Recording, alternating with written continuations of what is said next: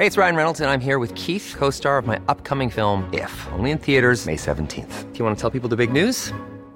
All right, I'll do it. Sign up now and you'll get unlimited for $15 a month in six months of Paramount Plus Essential Plan on us. Mintmobile.com slash switch. Upfront payment of $45 equivalent to $15 per month. Unlimited over 40 gigabytes per month. Face lower speeds. Videos at 480p. Active Mint customers by 531.24 get six months of Paramount Plus Essential Plan. Auto renews after six months. Offer ends May 31st, 2024. Separate Paramount Plus registration required. Terms and conditions apply if rated PG. There's never been a faster or easier way to start your weight loss journey than with PlushCare. PlushCare accepts most insurance plans and gives you online access to board-certified physicians who can prescribe FDA-approved weight loss medications like Wegovy and Zepbound for those who qualify.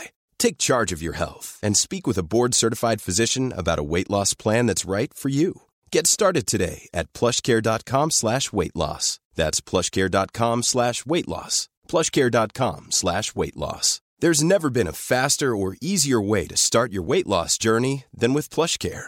PlushCare accepts most insurance plans and gives you online access to board-certified physicians who can prescribe FDA-approved weight loss medications like Wegovy and Zepbound for those who qualify. Take charge of your health and speak with a board-certified physician about a weight loss plan that's right for you. Get started today at plushcare.com slash weight loss. That's plushcare.com slash weight loss. plushcare.com slash weight loss. Can you confirm to everyone else that doesn't live in the West Country that when when your family opened up a large body shop business, it was called Dick Dick Lovett Spray Master? Good name, that. Good name.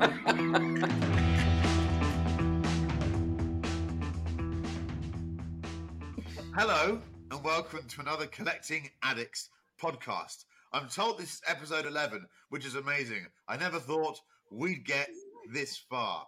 Again, we have some deeply, deeply important issues to discuss this week, beginning with what's your favorite Ford? um, I'm going to start off. Fast forward, wasn't it? Uh, well, it could be a fast Ford, but ultimately it's a Ford, isn't it, Edward? Let's not let's not let's not argue about the blue oval. Neil I'll put, the, Clifford, I'll what's put your the cat back on the list then. What's your favourite? Jesus Christ, he's got it about him today, boys. Watch out. What's your favourite fast forward, Neil Clifford? The professionals. Oh, I mean, what an amazing TV series. I, I've gone the Capri three liter S. Three liter S, yeah. Yeah. Those tw- when you know when you saw a Capri and you'd walk around the back and you'd see the two exhaust pipes. Yeah, proper one. You thought, oh, no. Then you'd look inside and it had the six dials, if I remember, two big ones And the and four. then four little ones around the two big ones, and those amazing seats with the bolsters and the check, the cloth check.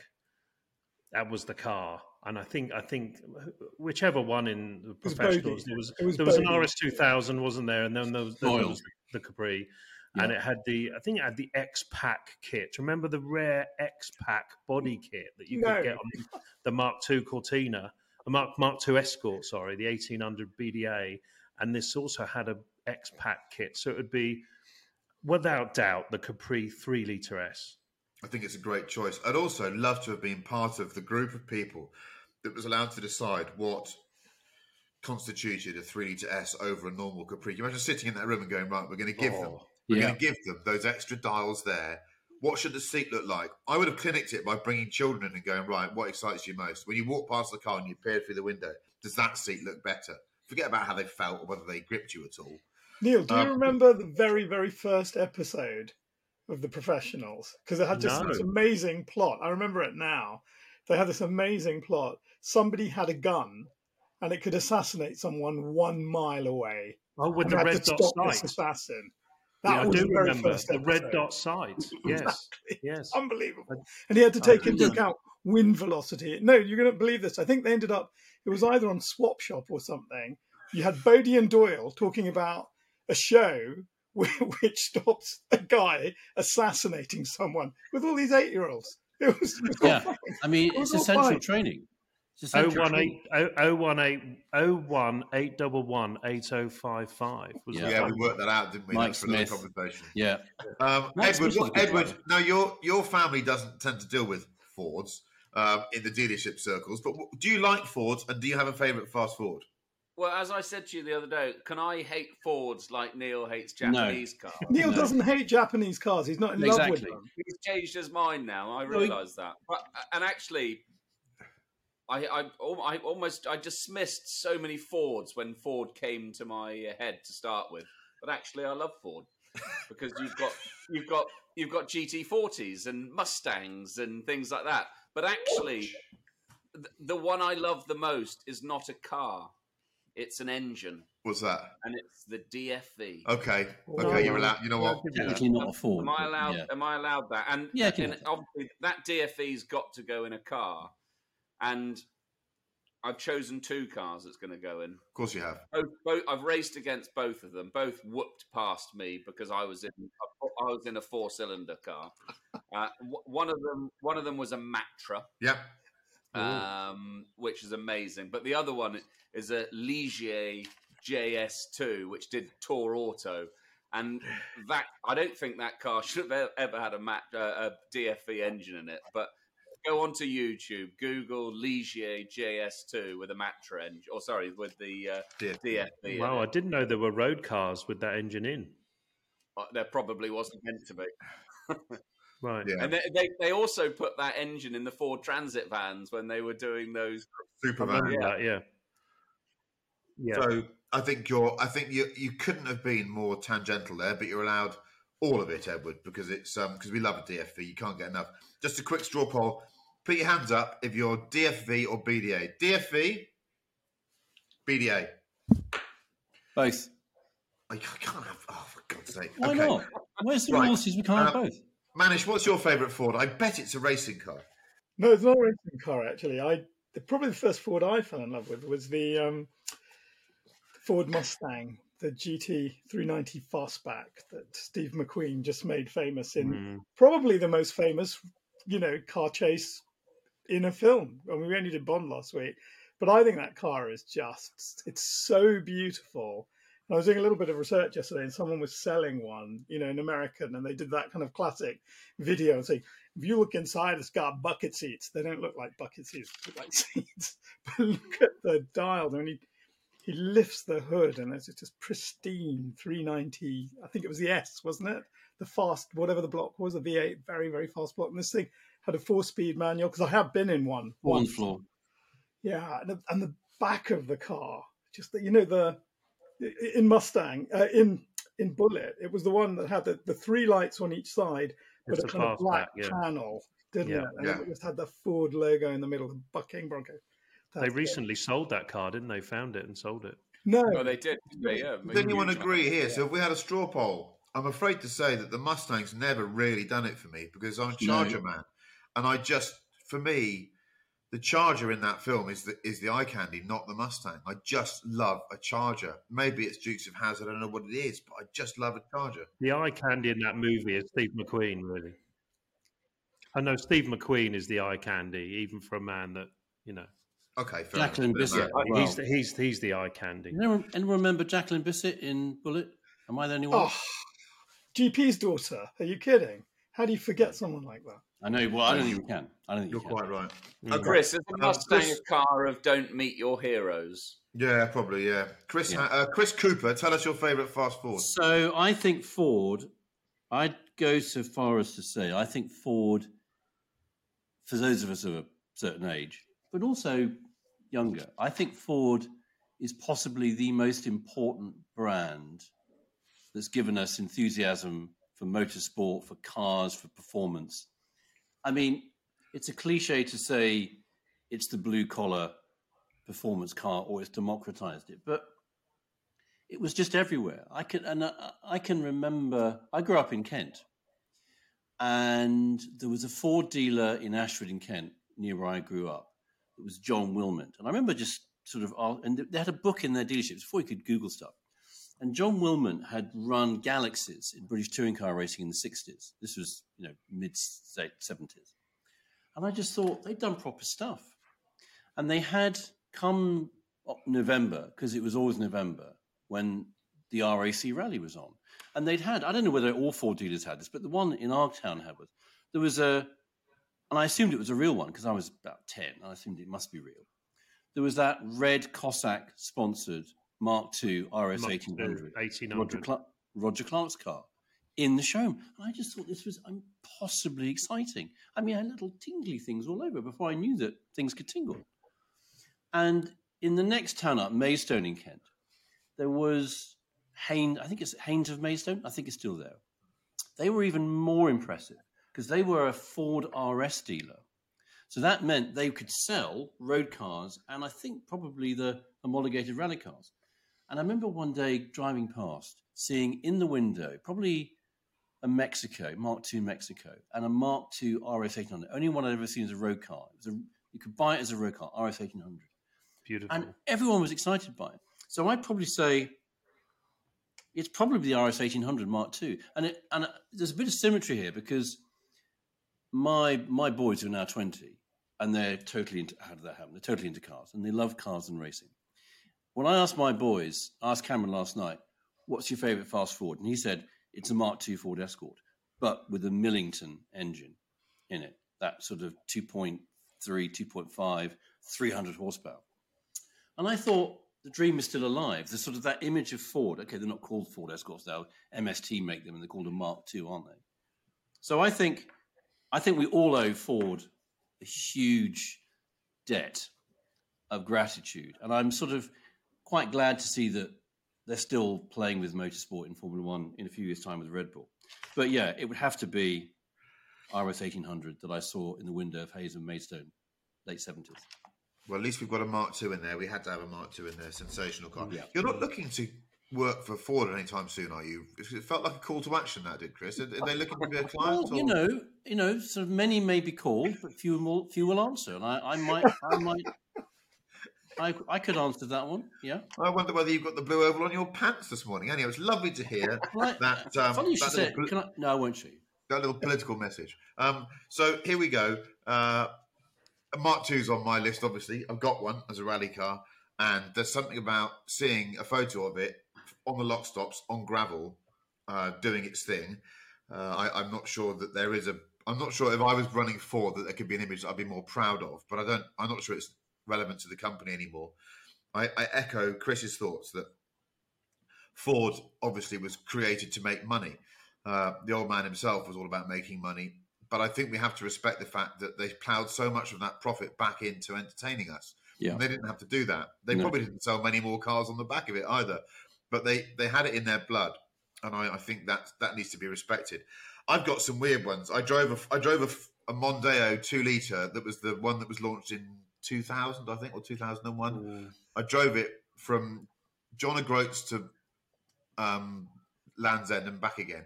And it was a pre-prod car, and I had to do a story for someone. And you know when you bond with a very Yeah. ordinary car because you live in it, it just struck me that we were so lucky that under that Richard Parry Jones Richard era, Parry Jones, um, yeah. who recently recently passed away, Very sad. what he did do is, if any, to use that word that Chris used, he democratized great dynamics. Because in the past, the dynamics of, a, of an expensive car um, were unique to those. And Mercedes had independent rear suspension, and it had it had had years spent on the way its its tires worked with its springs and its dampers. And Parry Jones said, "There's no need for that just to be an expensive car. Let's have it on cheap cars." So you'd suddenly get into a Ford Focus. Well, it was the Mondeo of '93 actually that changed everything It was. suddenly there was this Mondeo that had fully independent suspension. It was just amazing chassis, Lovely the way that drive. it rode and steered. Um, and he carried that on, and the, the next Fiesta was the same. Uh, so I think they we owe them that. But there's there's a couple of cars that stand out for me. Um, I've got this thing about the Raptor in America. Whenever I'm in America, I love driving a Raptor because I think that that reminds me that Ford has a very different image over there. Yeah. Over here, Ford is the car of the people. Over there, Ford is it's just America, um, and I respect that. And I do love. I shouldn't love them, but I love a Raptor. But there's one car that stand out for me. Uh, the first generation Focus RS uh, was something that I I reckon I've done 50, 60,000 miles in these things. Yeah. They- there's opinion split on them, but go and look at a picture of one now. There's no car that sits on the road better. It's got stance. It's Yeah, got it stance. They Yeah. they are ferociously fast in the in the right hands, uh, and and the story behind it, which which is story for another day. Means the car should never have existed. It was a total folly. They lost money on every single one. And that's another subject for conversation, which is are cars even greater if they're built in the knowledge they're going to lose money? Yeah. And I think that there's something about that that I love. So for me, long winded, first generation Focus. Good RS. call. Nice. Now, Nice. international road trip roads. And I'll tell you why it's international because I'm slightly against sharing UK roads because I think they should remain between us. We shouldn't give that information out because otherwise people go to those roads and they cause grief for the people that live there. I'm a bit funny like that. So, Neil Clifford, where would you go if you took your ah. passport and you had a car? Well, my, my biggest memory is the A1, and that's not the A1 from Highgate to Edinburgh or wherever the A1 goes. Goes to Edinburgh, yeah. Yeah, it, it's the A1 that goes from Melbourne to Cairns. And I drove this road. It's 4,000 miles. and it took four months. And I was in a Volkswagen camper. And it was 1993. And I did it with my now wife. And I had the most amazing experience, the biggest memories of my life, that single road. Um, what a beautiful country Australia is, to be honest. Sydney, Brisbane, the Gold Coast, Cairns, Townsville. Uh, I learned to sail. I learned to dive. I lost my hair. I lost my wisdom teeth. I learned to I learned to cook for three months in a in a camper van. I discovered what did I discover? VB beer, Tim Tam biscuits. I learned how to catch a um, those fucking spiders. What were they called? Those hideous spiders. Um, huntsman, the huntsman Oh, spider. God, they're that big. Thing, this thing is about this big, and they crawl into a camper van when you've got your, you know, you've got your little tent up and you're sleeping in the back, and these fucking things just hang there, and you've got to catch them with a big sort of pint glass and chuck them out the window. So uh, for me, for, I've got many, you know, lovely European roads in a 964 RS and all that sort of stuff. But frankly, the A1 from Melbourne to Cairns would be my chosen road. And we should all move to Australia. What a bloody magnificent country that Australia is. That would be my that would be my choice. Um. I have to say, I agree on all fronts, apart from one thing. Since you were there, Australia's become rather anti-speed, Yeah. and um, it's a very difficult place now to enjoy in a car unless you're kicking back in a camper van. If you've got anything with any power at all, and also they have speed camera technology that means if there's, if there's a cop car coming towards you, somehow they can catch you. They can work out your speed in that direction, co- That's oncoming, which That's I a still believe is a lie. My, my Um, camper was called Eric, and I don't think we ever went faster than about 53 miles an hour, even downhill.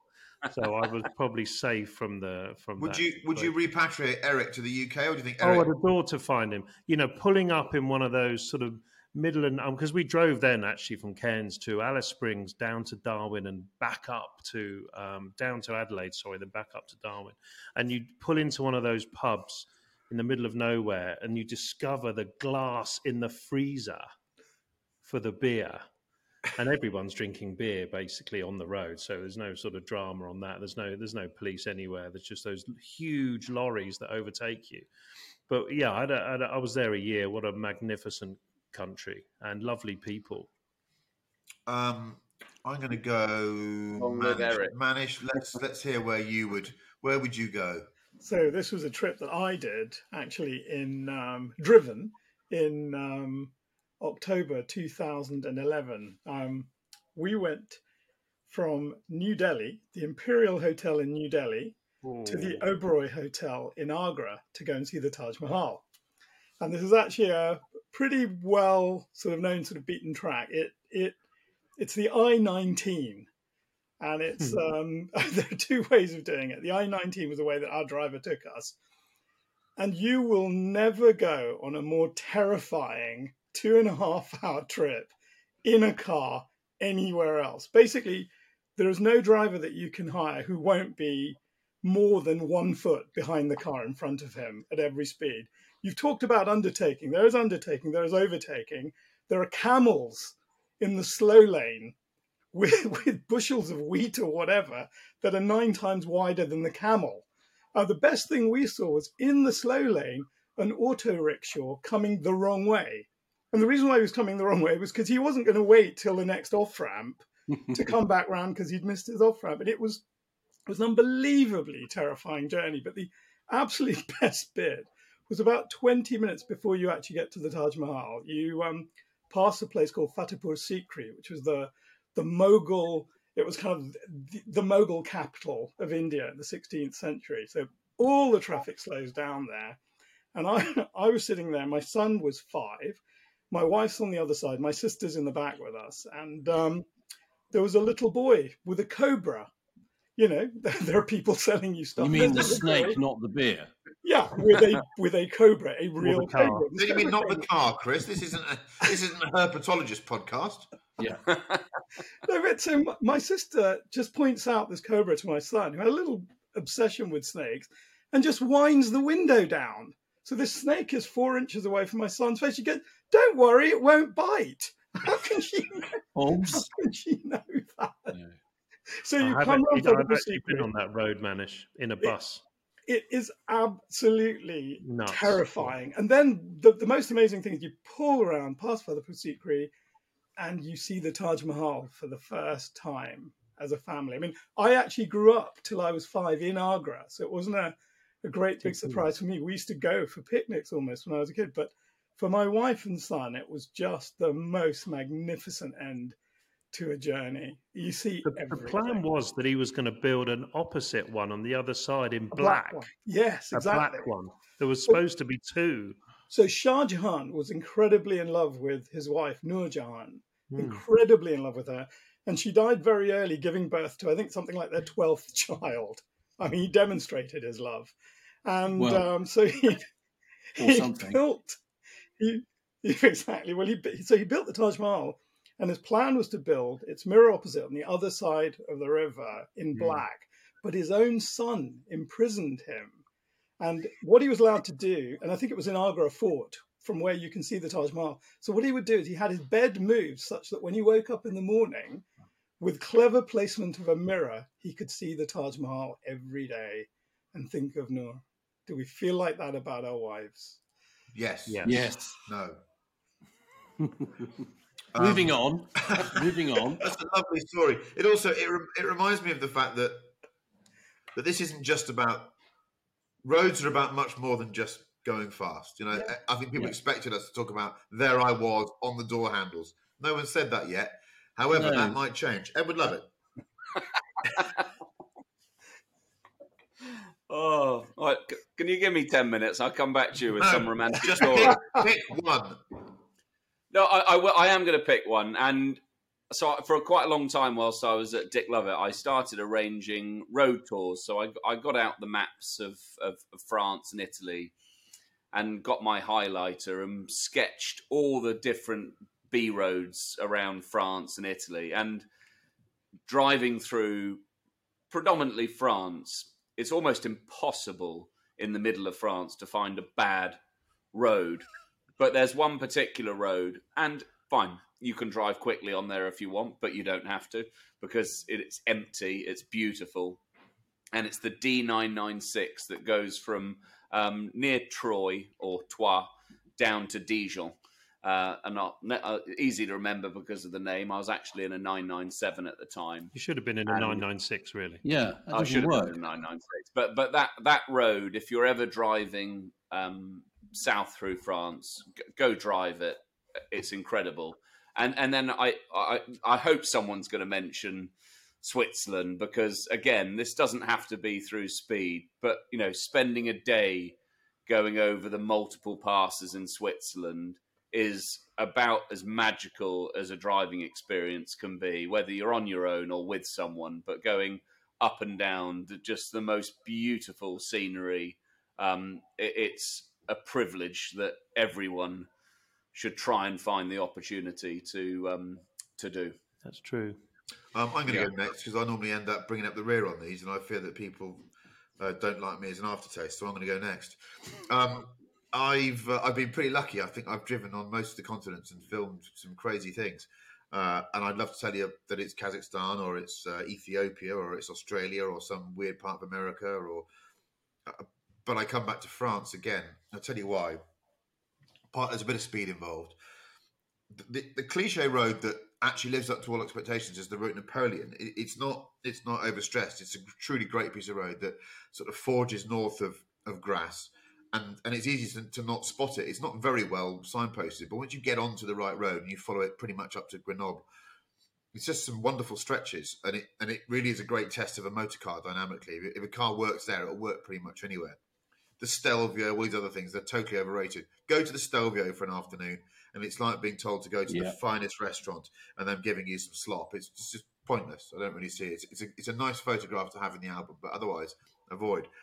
But actually, if you go up the the route Napoleon, Mhm. and you get a bit inquisitive. There's some roads that pop off it that are really quite special, and there's one called the D21, which sort of fires left from the route Napoleon. You're going north, just fire left, and it heads down towards a place called Draguignan.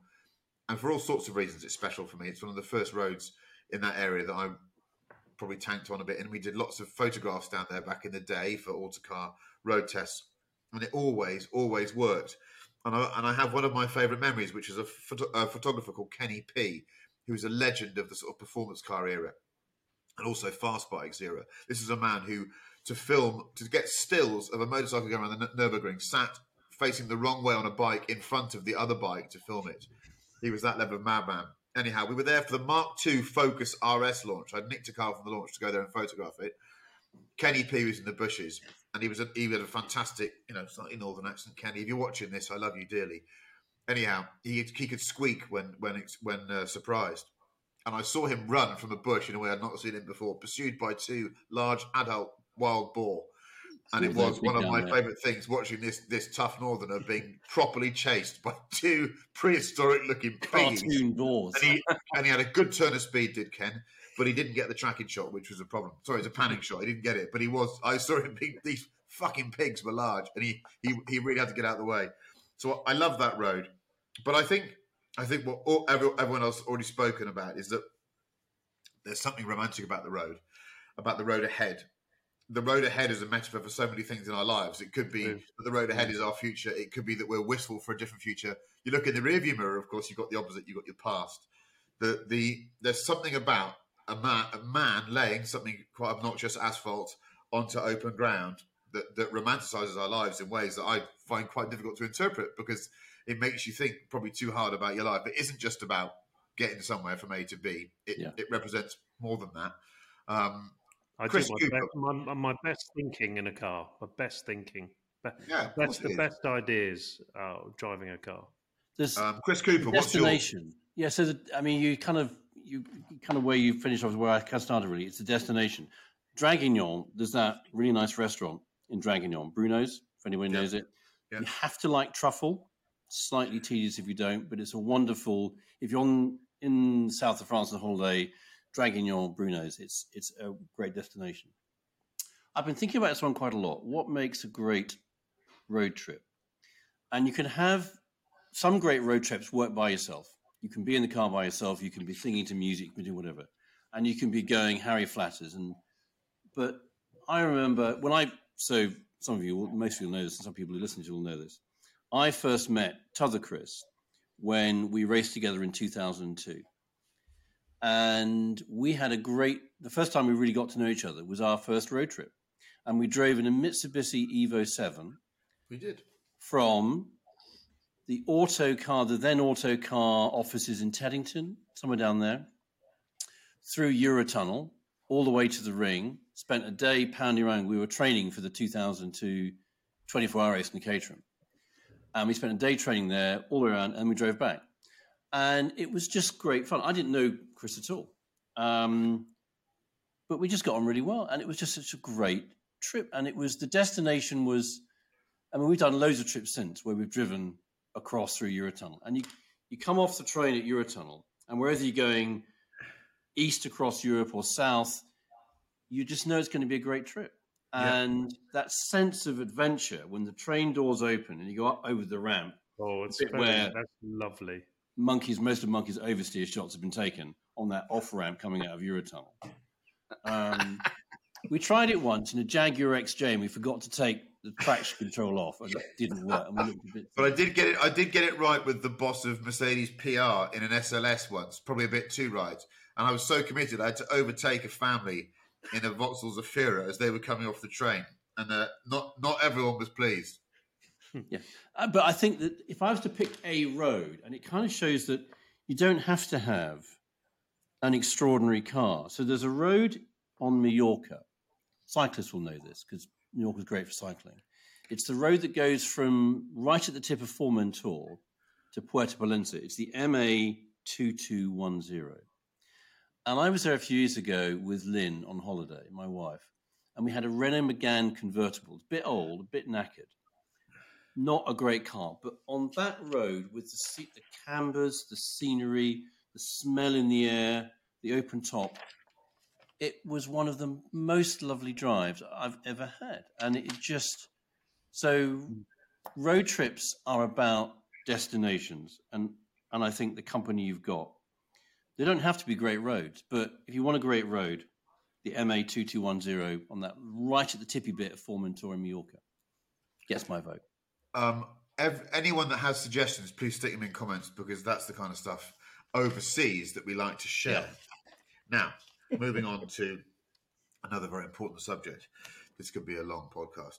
Um, this is the best looking exhaust, and I'm saying outlets tips. Um, we're not talking about manifolds. You can probably go into manifolds if you want, because I suspect management might get a bit motorsporty here. So you can talk about white powder coated spaghetti Ferraris if you want. Um, but uh, I'm just guessing there, Manish. You but I think it's, it's outlets, not intakes, and it's not noise. Exhaust noise for me is so easily contorted by taking cats out and putting fancy exhausts on. So, um, Neil Clifford, what's your favourite looking exhaust tips?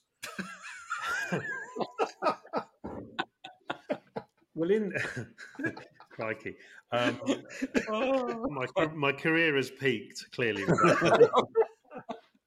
one could easily go Ferrari. One can, I'm sure maybe some of you guys have done. Could easily go Lamborghini. You know those four pot Ansa exhausts hanging below the arse of a 275. But you know, in in Portsmouth in the 70s, there were no Ferraris. There were no Lamborghinis. You had to go to Chichester to see a Porsche. But what there was was Jaguars. Yeah. And when you, when I was walking around and walking to school and daydreaming along when I should have been studying, in fact, if I was 15 now, I would be that guy stood on the corner of Mount Street with a camera with an Instagram page. You know, I, you had top trumps, as we know in the 70s, not not cameras, but it was the discovery of a E-type Jaguar V12 Oh yeah. two plus two automatic. So in many regards, the shittiest. Not a E-Type, great E type. but The exhaust. those fucking Yeah. four exhausts. Oh, and this car was in, I think it was called Heather. It was the pink. It was the. It was owned by a woman in Torrington Road, which was three three streets up from my How house. do you know? Do you know what number was she at? Um, number forty nine. Okay. It was in, I think it's called Heather, and it had a cerise. So it's basically pink and pink Yeah. E type, a two plus two automatic. But that badge, remember the badge, which is a fucking Yeah. massive V with a little 12 written inside. Yeah, nice these- badge. And these four big exhausts stuck coming out underneath the car. For me, that will always be peak exhaust pipe. So, So- so actually, interesting point. The best exhaust on perhaps the worst looking car ever made. Strange. Yeah. Yeah. Uh, I you know, I- that. I, That's, I jumped straight onto classic and whatever it's called. Obviously, you should look at collecting cars. But I looked at another website, and there's one there, a fucking pink one with a full basso roof, eh, automatic. It's like forty grand. I'm like, oh my god, it's almost worth exhaust. it for the exhaust. no, it's forty grand too much for that shit. Yeah, yeah. Chris Cooper, what are you going to have? no, um, that's not an, that's not an exhaust. Life is full of awesome what ifs, and some not so much, like unexpected medical costs. That's why United Healthcare provides Health Protector Guard fixed indemnity insurance plans to supplement your primary plan and help manage out of pocket costs. Learn more at uh1.com. I'm Sandra, and I'm just the professional your small business was looking for. But you didn't hire me because you didn't use LinkedIn jobs. LinkedIn has professionals you can't find anywhere else, including those who aren't actively looking for a new job but might be open to the perfect role, like me. In a given month, over 70% of LinkedIn users don't visit other leading job sites. So if you're not looking on LinkedIn, you'll miss out on great candidates like Sandra. Start hiring professionals like a professional. Post your free job on linkedin.com/people today. We can't see that. What's Ah, look at Oh, that. that is an exhaust. Is that the what's that on? Matra MS11, Matra Ooh. V12. To my Matra's mind, doing well today. exhausts have got two jobs. They've got to make the car super fast, super loud, and they've just got to look like that's an exhaust. And that Matra MS12 looks like an exhaust. Um, Inconel. You know what Inconel is? Inconel is a nickel super alloy, uh, which is particularly resistant to the oxidization that steel would go through when it goes through extreme heat cycles. Engineers and scientists in the audience will tell me where I got this wrong.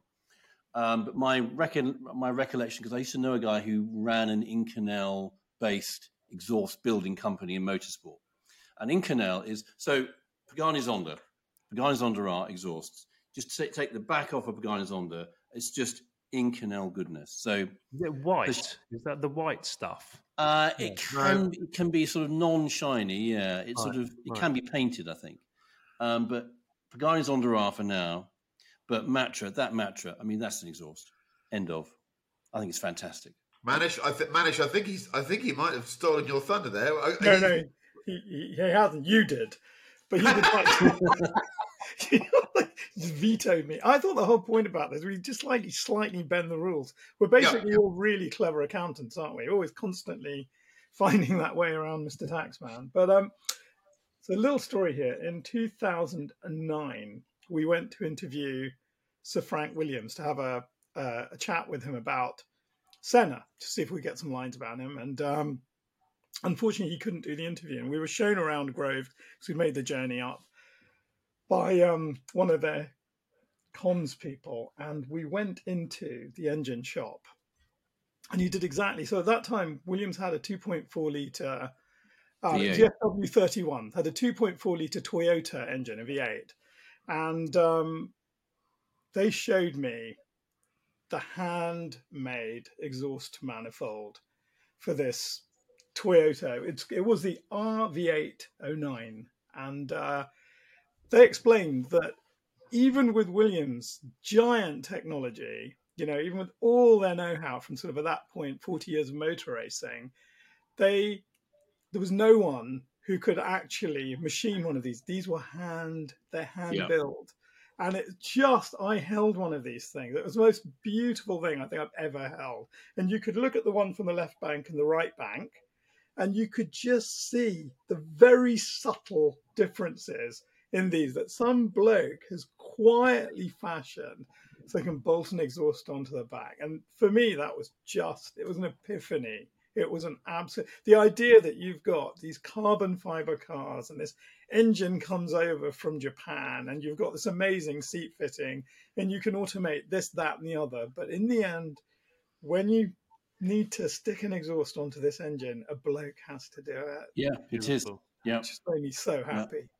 Somebody will tell us in the in the sort of messages who the because I think there is one specialist business, certainly a leading one, maybe a couple now in the UK that fabricates that stuff.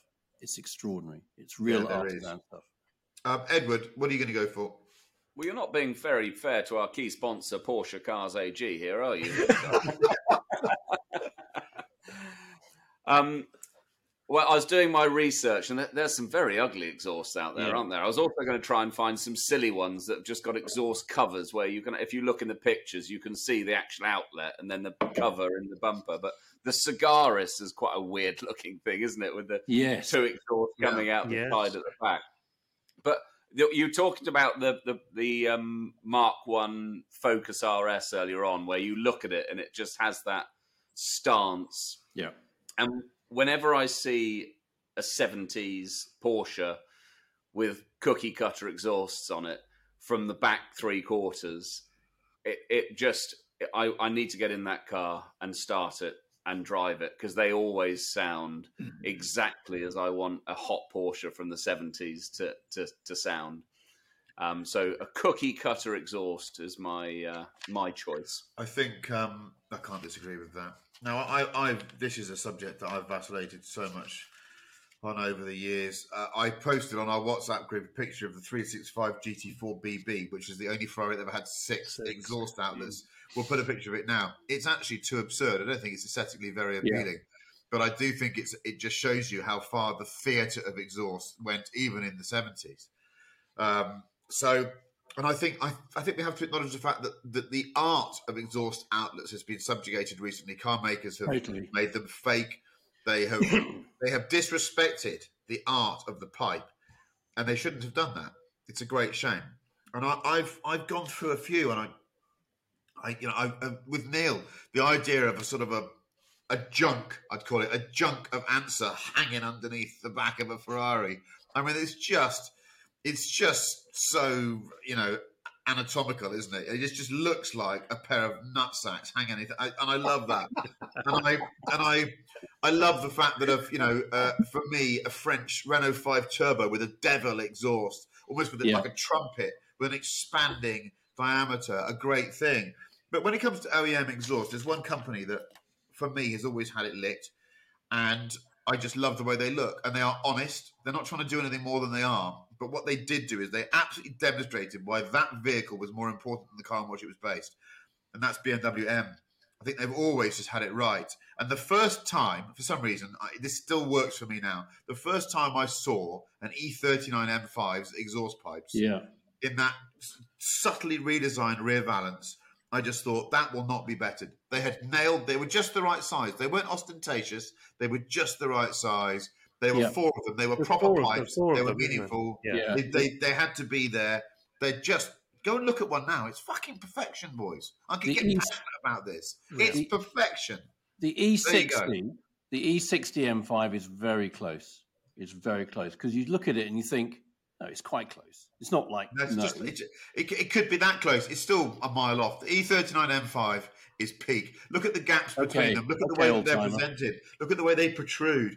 They're just. I mean, I have to stop myself getting behind these cars, yes. and Okay.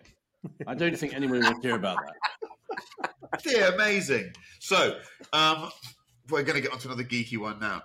God, we could do these forever. Fast car names. Fast car names or numbers. Um, okay, I'll I'll tee this up because Manish is going to go first. So Manish, be get get ready on the blocks here. I'm interested, in, first of all, in why numbers can sound as fast as very fast sounding words. I don't. That's another quirk of our language and of the way that we communicate with each other. But I want to know what are the fastest sounding car names. Why is why does Pagani sound faster than Camry? I don't know. Tell me, Manish. Tell me. Lamborghini Countach LP 5000 S4 valvole. We're going to have to practice this stuff because only you can do that. Well, How can a car sound faster than that? I've just got to get some tissues. Hold on. Yeah. It, it's true. It's absolutely true. It just something 5000 S in Italian. Quattro valvole at the end of that. How can something sound so fast? I, I could bring out my old psychology notes because I did a big module on Noam Chomsky and the acquisition of language. But there is just something about numbers, isn't there? Numbers are just numbers are just so sexy. They are just so sexy. And adding that extra zero for no good reason at all just made, you know, the car what, 50 miles an hour faster, didn't it? It just did. Oh God, I think I think we've peaked there. Chris Cooper, come on. So, um, I mean, some obvious ones really, aren't there? Thunderbird, Firebird. I mean, how fast do they sound? Um, Valkyrie. I mean, that's just going to be an animal, isn't it? I mean, we know, we know, we know it's fast because we've seen it. But if somebody said I'm going to call it Valkyrie, so it got me. I've cheated a bit here. I'm sorry, I got a bit off piste, uh, and I sorry I couldn't help myself. I looked at then um, fast racing drivers' names. Oh come Uh, on!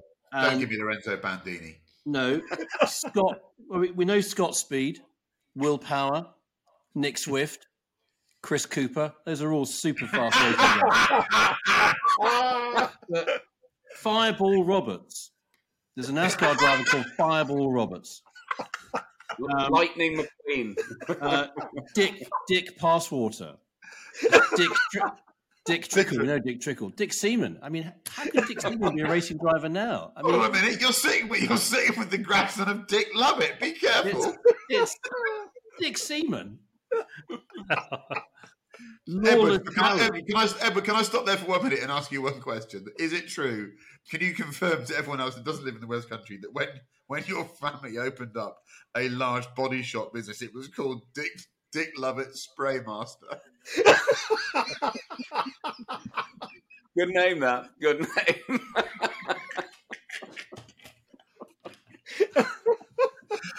Fuck. right, so is- Chris Cooper, Chris Cooper, somehow you've got us on to talking about male ejaculate when we want to talk about fucking fast car names. Get back on track, son, or you get a detention. I prefer, Savage. his, I prefer the racing driver name. I mean, it's like Doc Savage, isn't it? I just, I think if you had to go for the fastest car name, I think the Americans, Ford Thunderbird. Okay. cheaper. I mean, just you know, the Beach Boys, all that stuff. It's brilliant. That's what I go for. Um, uh, Neil Clifford, bring us back, please. Oh, I've got a, I've got a couple. If you w- bear with me, for me, it was often about the longest possible badge. So if you go, and I'm, I'm, I'm doing a bit of a Ford reference here. When you saw that Granada Oh, gear I X. X, X. the fucking length of that it must Yeah. be such an There's impressive nothing without the thing. X. Yeah. You, you had to have that X. You did. Yeah. Gear I X Yeah. Granada. Yeah. But I think that so, so I was always impressed with that. But the, the, the best car name for me is the Jensen Interceptor. Oh, yeah. My, best. my boy said that. Cameron said that it's the night. best car name. Yeah. It's the um, unbeatable, the Interceptor. I mean, whatever happened to Jensen, I'm sure it's been bought out for the seventeenth time, and some guy's going to bring a new Jensen. But it's the it's the it's the best car name. There we go. Yeah, um, that's it. Edward Lovett, I don't know what you, you're in. Good fooling today. Just keep this sensible. Go. I will. I, I, to be honest with you, I was I was struggling here, Neil. I went a bit your direction, trying to think of, uh, and Mercedes are the worst culprit of this Mm. over the last ten years. Of how many letters and numbers can you get on the rear boot lid of a Mercedes? I think it's like something like an E three hundred compressor BlueTEC or something like that. Twenty four Um, valve. Uh, but the, the the names for me are Bentleys, Speed Six, Speed Ah, Eight. nice. Yeah. Yeah. Yeah. Okay, That's so good. for me, it, it's numbers over words. That's the bit that I can't decide. I can't understand why. I think it refers back to our youth. Neil's just touched on it there. The stuff that captivated you when you were a kid, and I think part of it was was thinking I'm not, I'm enough of a geek. I've seen from the front of the car what I think it is, and that walk round to the back to have it confirmed by a boot badge. And I, I was obsessed with BMW. So for me, the idea of seeing a 320, thinking, oh, if I go around the back, has it got two exhaust pipes? Is it a 323i? Yeah. And that also made me realize there's something about symmetry. Why does 323i, the repeat of the of the 323, why does that sound faster than 320? I don't know. The I makes all the difference as well. Someone get inside my head and explain this. Why does 250 GTO on paper look like it's doing 170 miles an hour, but to me 275 doesn't look as fast. 275 is quick, but 250 is But- faster. I don't know why. But surely, isn't it as simple as we know what a 250 GTO is? And we know. I, th- I think uh, there's certain Ferraris that if I just saw their name on paper, I didn't know what they looked like when I was reading in Car Magazine. I just Yeah. knew they were fast. The 500 super fast. 2.7 Yeah, RS, 2.7 RS just looked fast. Why does 2.7 faster than 2.2? I don't Yeah. know. It's not because it's bigger capacity, but I, Yeah. I found these things captivating. I really did. And I, you can give me any number of Pagani Huayras or that is a you know, Caterhams. The R5. I think the R500 Caterham has always sounded better than the R600 or 620. R500. It's a round number. It's 500. What else do you need to know? I think that car was a mythical car because it was the fastest 0 to 60, wasn't it? That R500 K series. But as Yeah. you can The, the BMW one, Chris, is it was in obviously as a BMW fan, you know, when when they started going off into two one eights and things like that, it would just totally lost it. You, I don't know, where's the three thirty? Well, actually, three thirty was quite a movement away from the three to eights that we loved. but at But least ones and twos, innit? ones and twos sound slow, don't they? If you have a. BMW one something or a BMW two something, I know. But a one a one four five i that doesn't sound too slow. No. Or I know what. Sorry, one three five i. the When five they became, three when they became meaningless as A well. You know, the, the, Yeah. A three two three I was, you know, about the swept capacity. I can remember the first the first time it got me was when a three two three I had a two point five liter engine. Suddenly, that was in about nineteen ninety eight.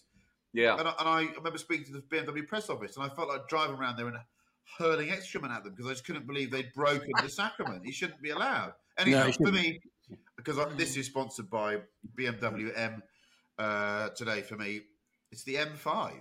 I just there's something about the combination of the letter M and the number five that just gets me going, and it, It- just it's possibly fast. Just yeah, it's better than. M3.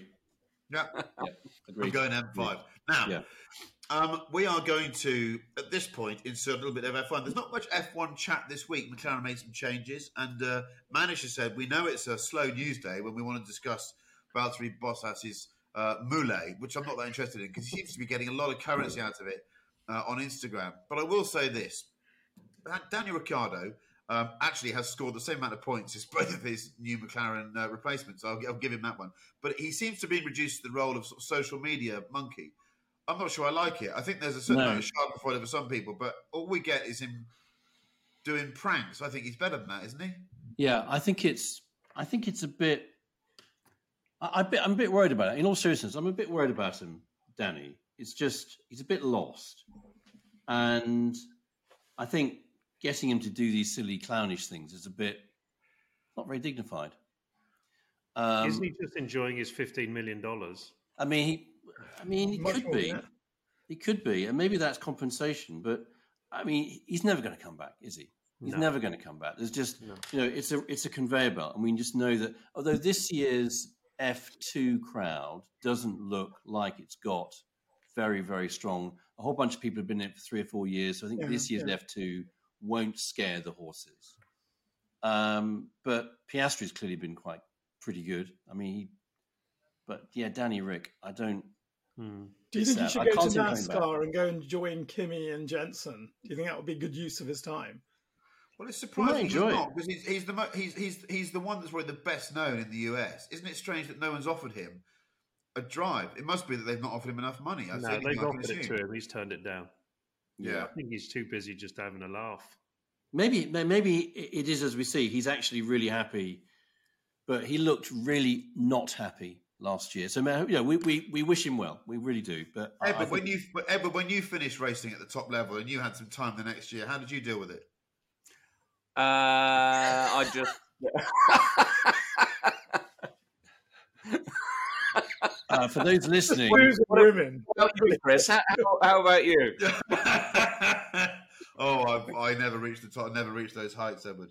Uh, Do you remember Manish, we give tried- Tell us something else. Tell us something else about F1 in the next five minutes. That's interesting and that's thought provoking. Well, I, there was something I read yesterday. Stefano Domenicali was said to have said um, that he wanted to get rid of free practice yeah, over the weekends. And there were lots of ways of looking at it. The quote's supposed to be it's good for engineers, but not good for the fans. And um, you do feel this constant wind of, we've got to sell this, we've got to sell this, you know, we've got to make Formula One even more exciting and sexy than it is. And I, I must admit, um, Autosport actually dissected his words a little bit, and they yeah, came to a slightly different conclusion, which was it's not a question of reducing the amount of track time over the weekend, but it's in some way a bit like the um, a bit like the sprint races, finding some way of making free practice competitive so the audience will enjoy it more. So maybe giving points for free practice. I mean, I don't know what you'd give points for, but my I suppose my slight concern is this that um, you know cars don't test anymore. They just don't test. They've just moved all of that money into into computer modeling and virtual testing and uh, putting drivers into sims. So you can't go to Silverstone and watch a test, which you could. back Yep. in the day, and it was great. It cost you nothing, and you literally you could get autographs if you wanted to. You know, people hung around for eight hours. You know, probably two in a car, and um, and I guess it's very important for the engineers to have this test time because that's the time they hone Yeah. The cars. But obviously, Stefan is a very smart guy. He knows this, and the point is this: that if they got rid of it or reduced it or made it less meaningful, it quote unquote increases the unpredictability of the race, comma therefore mixing up the grids. And at some point, this is starting to look a bit like a contrived, you know, add a bit of DRS, add the cost cap to it. You, it, it, you're starting to feel the formula, I think, in all kinds of ways you probably shouldn't. I, I, I, totally I think agree. It, isn't yeah, it totally agree. strange that that um, when when is knocking up at Wimbledon on one of the practice courts, he's left to knock up. They're not trying to monetize that or make a stunt out of it. Every other sport allows it, its its competitors to some time to warm up and get their shit done. And I just don't see why Formula One can't do that. If they're going down that route, they might as well keep them warming up and then just throw water sprinklers on for ten minutes of every race. If that's if they want randomness, there's a better way to do it, isn't it? Sorry, Chris, I was talking over you. Then what are you going to say? No, no, I was going to say, I think there is a, there's a couple of things where, and we've talked about the complexity and the impact of the cost cap. Um, really good mate of mine who's just retired from 20 years at Red Bull. Before that, John. Um, before that, he was lead designer at Reynard when they were, those of you remember Reynard, designed their Champ car, their F3000 car, F3 car. Uh, he then spent 20 years at Reynard, uh, Red Bull, retired um, last year. And he said, I saw him at the end of the year, and he said, by the end of the year, well, last year, he said, for the first time, I didn't really understand all the rule. I couldn't see it. I've always been able to see the rule and think about what the car is and how it works. But now it's too much, it's too complicated. I don't understand it. And for an awful lot of engineers, that has taken the edge off it and takes the edge off for us because it's too complicated, too messy.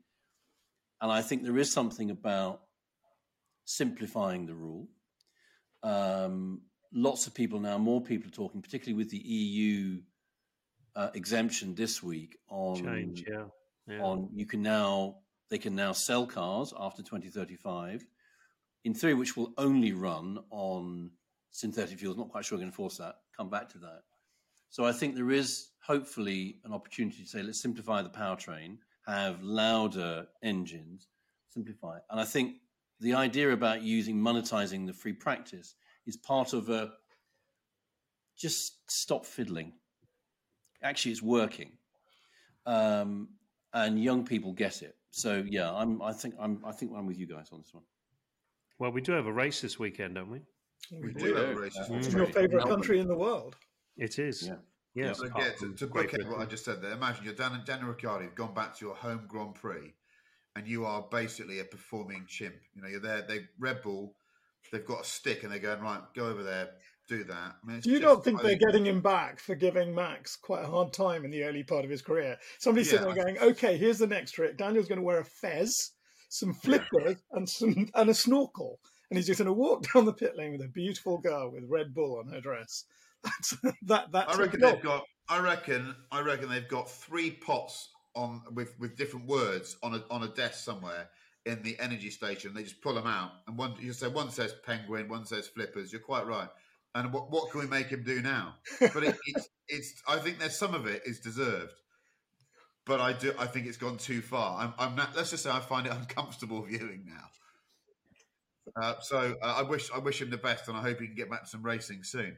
Now, um, we're going to move on to our two car garage today, set by Manish Pandey, a man who has a wistful addiction to a decade that began with a six.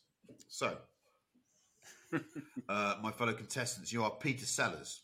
It's 1968. You've just had a massive hit with a film called The Party. You're a global superstar, as big in LA as you are in London. You have two homes in both. No, you don't. You have homes in both, one each, sorry. Uh, create a two car garage for either. Uh, the world is your oyster in 1968. So it's two cars, one's to be kept in LA, one's to be kept in London. It's 1968. Edward Lovett. God, he had great taste, didn't he? He did. Yeah, and to be honest with you, we don't even need to go and choose cars he wished he could have had because he had them all. Um, which ones would I have out of the ones he had? Well, in the UK, given the weather I'm currently looking outside to, which is meant to be spring, um, he is going to have his original 275 GTB 4 cam in Azzurro Metallizzato, recently restored, was red, now back to its original colour, and found a new home, I think, recently. Uh, so that's that's my car for London.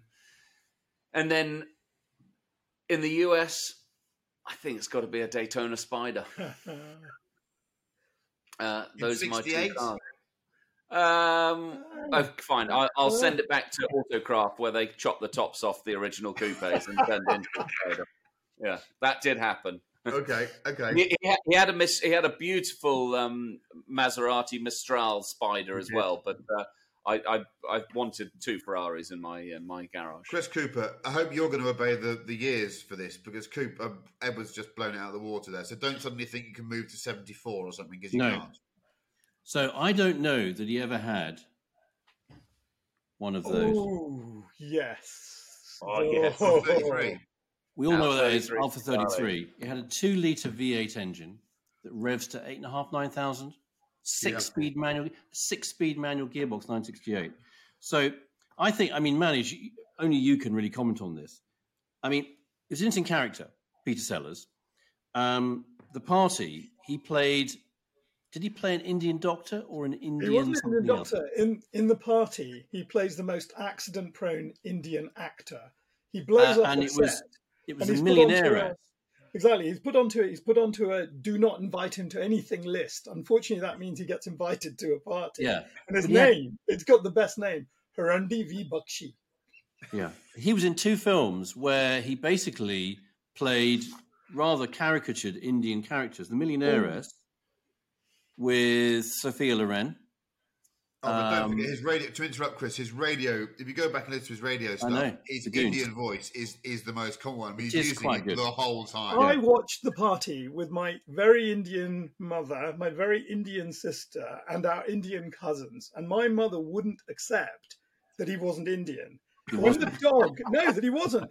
When the dog comes to try to eat his shoe, right? He says in Hindi, "Go away, go away," and the word is "jao." He goes "jao, jao," like that.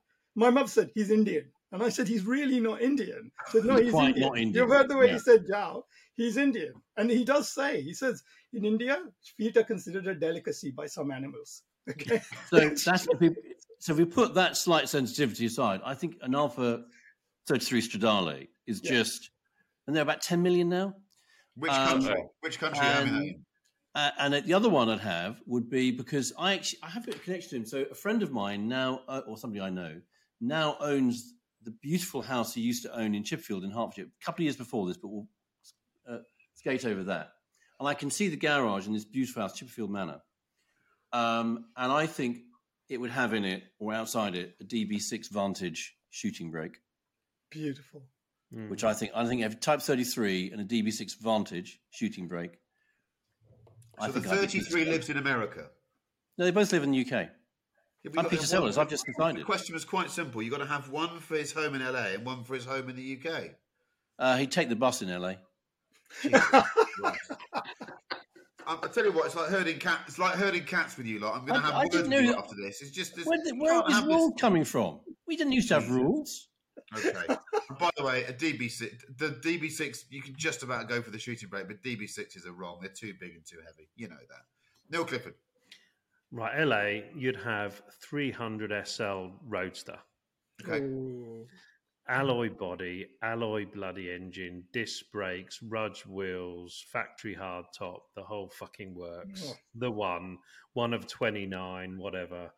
So, um, yeah, you, that, that that's the car for LA. Uh, What would I have in the UK? You know, I, I was tempted to say what Ed did really, which is 275, but but UK screaming around London in the 60s, an E type. I'd have an E type. I'd have an early 3.8 open bonnet lock thing, flat floor. Flat The- floor. Yeah, the lovely little sports seats in navy blue, red leather. It's equal to a 275 in truth, but about a tenth of the price. Okay, I can't argue with those in a way that I can argue with the DB6. Right. Well, you Um, say that. I think he was attracted to the latest thing, which is why he had four wives. I think you're right. I, th- I think that's a fair point. I think you are acknowledging he- the personality of the individual, but I still think DB6 is not the answer to any good question. It would have Mantis been a Volante, better Mantis airport shooting car brake. than the 330 IX. Oh, yep, yep, yep. Just get Yeah, Edward, get over it. Get over I mean, it. right. two, So I'm, two I'm- things I'm- on Peter Sellers. Sorry, Chris. One, he was from Portsmouth. was he? Yeah, He was born in Portsmouth, yeah. born in, born in 1925. Southsea in Portsmouth. And Yeah. two, if you do anything after watching this uh, podcast, watch the interview with him and Parkinson. Yes. Well, It's the most, it's the most beautiful piece of because the guy was a lunatic, bless him, He but he, and, and probably not. I- I think Chris mentioned he's not that nice a character in truth, but a total comedy, utter genius. Up there with the best, and Tony the, the, Hancock, the yeah. Parkinson on YouTube, where he literally just talks for an hour. Parkinson If you, if, and, and if you go, if you, if Neil, you by look the way, you know the the thing about comedy- him, he wasn't just a comedy genius; he was an acting genius. So he had Yes. done Oh, Lolita. yeah. He had done Lolita Incredible. with Kubrick, and when he played Quilty in that, he was as good as as anyone. And he did Doctor Strangelove. If you look at that, he played Strangelove. big parts. And uh, not every single line is funny. I know Doctor Strangelove himself is is very funny, but you know, you, he wanted Kubrick wanted him to play Major Kong, the B fifty two pilot, as well, and he pretended he had a broken arm because he just could not face that. beautiful, Couldn't face that. amazing. Unbelievable. His, uh, his go- if you want to investigate his radio comedy, there's loads of CDs out there. So it's not a very good online resource, but the radio comedy that gives you the voices that refers Oh. back to what Manish was saying. He played with these voices, but it, his his ability to conjure names as well. There's one where he's he plays a retired actor who's fallen hard times, who goes into a um, he goes in to collect his dry cleaning. I think it's his dry cleaning, and he's forgotten it, but he's a drunkard, and his name is Warrington Minge. I mean, fuck, it's just he just can't genius, and he and he, and he, he rolls the R's. Warrington Minge is his name.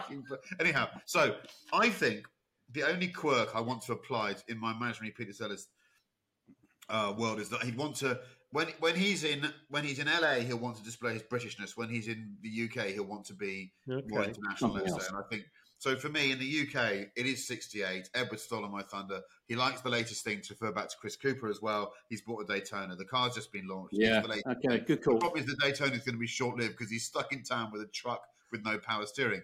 So I suspect that gets sold quite quickly, and he ends up with a a, and a fifty grand's worth of wooden picket mini because that was his thing. He was known for driving around town in very expensive coach built minis, wasn't he? That was his thing. Yeah. So I'll say Daytona, and I think in America there's a car that I think he owned that is one of my absolute favourites. If I had all the money in in the world, I'd have one of these. It's 1953 R-Type Continental Bentley. Mm. The Yeah. big, the big. It's the most beautiful car they've ever made. Undoubtedly, His, we'll put a picture up now. They made one in a color which should be called maroon, and I'll see if I can find the photo for it. Just sensational car. Uh, you could buy it with a manual gearbox. It it would cruise at 120 miles an hour, and for me, that is. I could see him cadding around Mulholland Yeah. Drive in one of Yeah. those, depositing his latest conquest uh, at their house. He's If- um, If I couldn't get a DBS shooting bro, I'd get one of those. Yeah. Okay. Okay. I could see you in Clifton in one of those, Chris. I think you, uh, it's Go- about Google, size of a- Google the Alan Clark car. He had one for years. Yeah. in, in, in a We light need to do green, Alan Clark. Mm. So green with green. Mm. Well, actually, he had a couple, didn't he? And He did, And, I, yeah. and I think the idea, but I want the one with the spats. And I, Spats. Yeah. It's just, it is one of the great shapes. Did you go upstairs in Swindon and see PFL? I did, yeah, and it was it was sensational. I thought he was going to keep it. I think it, it's there, isn't it? It's It- all it's there. been it's been, been five years being restored. It's absolutely, it's black that one, isn't it? Yeah. Stunning. Okay, so we're moving on to. Oh, but do I uh, get to do Peter Sellers? Oh shit! Sorry, man. Sorry, Carry man. on. I apologise. It went on for so long. Carry on.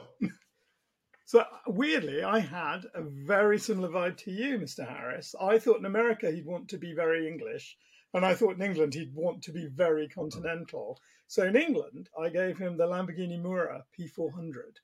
It had just come out. I think you can go good. for it. forgot and- about that.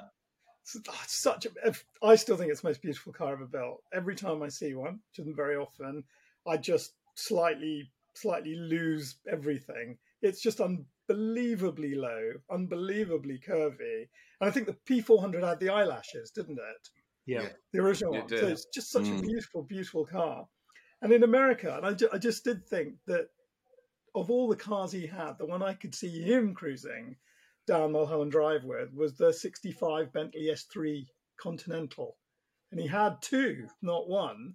And it's the one that ends the back of it. It's got sort of fins, Yeah. almost like the American cars with the three vertical lights. And Yeah. didn't they call them Chinese eyes or Chinese something? Or eyes, Chinese yeah. lights. Chinese eyes, yeah. Yeah. So it had Yeah. the foot, and it, I mean, just such a great car. It's just basically a straight line from the side. I could see him with the roof down in his silver version of that with the black leather, with his, you know, sunglasses on. And his, you, you know, Britt Ekland said that he would leave notes to his cars in the cars. No. Would write to his cars. Kind of, that's why he should really be on this show. He should be. He would Oh. literally. Neil, Neil, you need to feel less guilty about doing that now. There was someone else. Yeah. No, but the thing is that the- even more now. It's, it's really funny because we all love dogs as well. And I think she reasoned it as it's an act of love from him. And this thing cannot argue back. It just loves him back. You know, he buys a beautiful car. That's really good. beautiful car just loves him back. So he just left note. They found all these notes. And it's, can you imagine, like, Dear Miura, I love you so much. I look at you in the morning and I want to melt. I want to make you Dear, a coffee. dear Miura, I'm unsure of your polar moment of inertia during long right-handers. Now, I'm not sure I could do it out loud, but I might be able to write something secretly. I love that That's story. That's. Right. Um, thank you, Manish, for another pearl there. Uh, so a bit of music. Manish, you might as well continue that one. Come, where are we going with Muzak today? Okay, so we're going to go for the song from the film The Party. He, um, it's a really funny moment that everybody's ignoring him or being mean to him, and this very beautiful French starlet who's there to make a great impression on General Clutterbuck, who owns the, he's, the studio head. General Cut. He's got this great line. He goes, "Who's the foreigner, General?" like that when they first see him. He goes, "Some weirdo my wife invited." So um, everyone's mean to him, but this lovely, lovely French woman, Starlet, um, is the only one who talks to him very, very nicely. And she said, Do you speak French at all? And he goes, I know one thing in French. And he says, Où est la direction de Tour d'Eiffel? S'il vous plaît. That's all he says to her. So in the middle of this film, she starts singing the song, and it's actually written by Henry Mancini, lyrics by Don Black, and it's called Nothing to Lose. And she plays it on her guitar, and he needs a wee really badly. So you have the Yeah. most romantic song ever, and an Indian who needs a toilet. It's perfect, and you've got to hear this in a car. Okay. Edward, on to you. Speeding car going 90 in the rain. Uh, Tory Lanez, The Colour Violet. I stumbled across it today whilst hunting down some automotive related tracks. Okay. You heard it first. I'm writing these down because I'm about to go on a drive, so I want to get, I want to put these into my uh, my title in a minute. Neil I'll Clifford. WhatsApp you a link. Um, in my little Volkswagen Combi with my now fabulous bloody wife, we had three CDs to last us four months. Oh, One Wow. was uh, one was out of time REM, one was Stone Temple Pilots, and then there was the Counting Crows. Oh, and Yeah. that was called um, August and Everything. And it's a wonderful album, as always. I say, Brilliant. Download the old bloody album. And uh, even though I was going to choose the first song, I'm going to choose "Perfect Blue Buildings" Ooh. on that album. It's wonderful. Counting Brilliant song. Yeah. So I've got two two suggestions before I get to my music, that, and the suggestions link the fast-sounding car names with Ford with Peter Sellers. Two more racing drivers. These are real things. Stingray Rob. and if Peter Sellers, if Peter Sellers had played an Englishman trying to be a NASCAR driver, he would have been, and I'm not making this up, Duck Waddle. I like that. The tune Chris, is Florence Chris, and the just- Machine. You've Chris, got the just before you do that, can I ask one question? Because that, that that is a, a remarkable piece of behaviour there. So when you were at school, when you went from maths to English, and you were in a different room, a different block of the school, and someone said, "So, how do you feel about King Lear's relationship with Ophelia?" Did you say Pythagoras? I would have. I, I actually did that. I actually did it in the French in the French language lab. I actually recited one of the episodes of the Muppets when the Swedish Chef would just put somebody into a mixer. and funnily enough, nobody saw the funny side of it. Really, You know, real there, there is a psychiatric term for it. It's called a perseveration error. yeah, Do you remember that? Do you remember the two? Do you remember the two Ronnie sketch where they did answering the question before? Oh, Yeah, the master. Yeah, that's too complicated. I, I, I need to be a bit more creative, but yeah. Right, go on, Florence and sorry, I've Machine, you've got the love. Chris, give us your music. Florence and the Machine, you've got the love. I think it's a wonderful, good, lovely track. wonderful title. Lovely. Right, I'm gonna, I'm going to go for uh, a tune that everyone will think of me trying to be a bit too young, but it's a band from 20 years ago, Jurassic Five. I think they're absolutely brilliant. And there's a tune that has got a bass line, and it's called "A Day at the Races." If you listen to it, be careful; it makes you want to drive really, really fast. So I'll sign this off by saying, listen to "A Day at the Races," but just keep those testicles cold. Um, and that is a lovely way to wrap up what's been a most enjoyable episode 11 of the Collecting Addicts podcast. Please leave some comments. They not it's more pleasant if they're positive comments. Uh, and um, get involved. And we've got our Spotify playlist. How many people on that now, Edward? 2,000 people. And we have used a, a different format to record this today. So if there's any issues Hmm. with video quality, we, we are trying to improve where possible. I'd like to say thank you to my fellow addicts, Neil Clifford, Chris Cooper, Edward Lovett, and the great Manish Pandey. And we'll see you next week.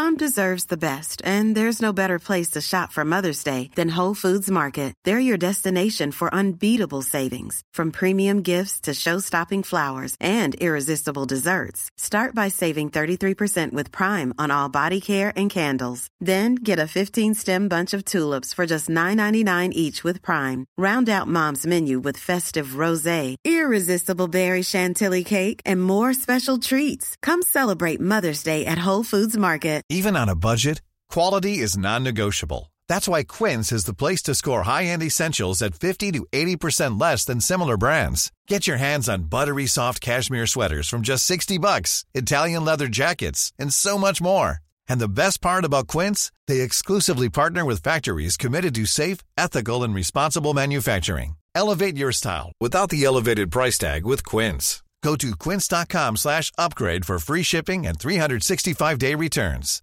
Imagine the softest sheets you've ever felt. Now imagine them getting even softer over time. That's what you'll feel with Boll and Branch's organic cotton sheets. In a recent customer survey, 96% replied that Boll and Branch sheets get softer with every wash. Start getting your best night's sleep in these sheets that get softer and softer for years to come. Try their sheets with a 30-night guarantee. Plus, get 15% off your first order at bollandbranch.com. Code BUTTERY. Exclusions apply. See site for details.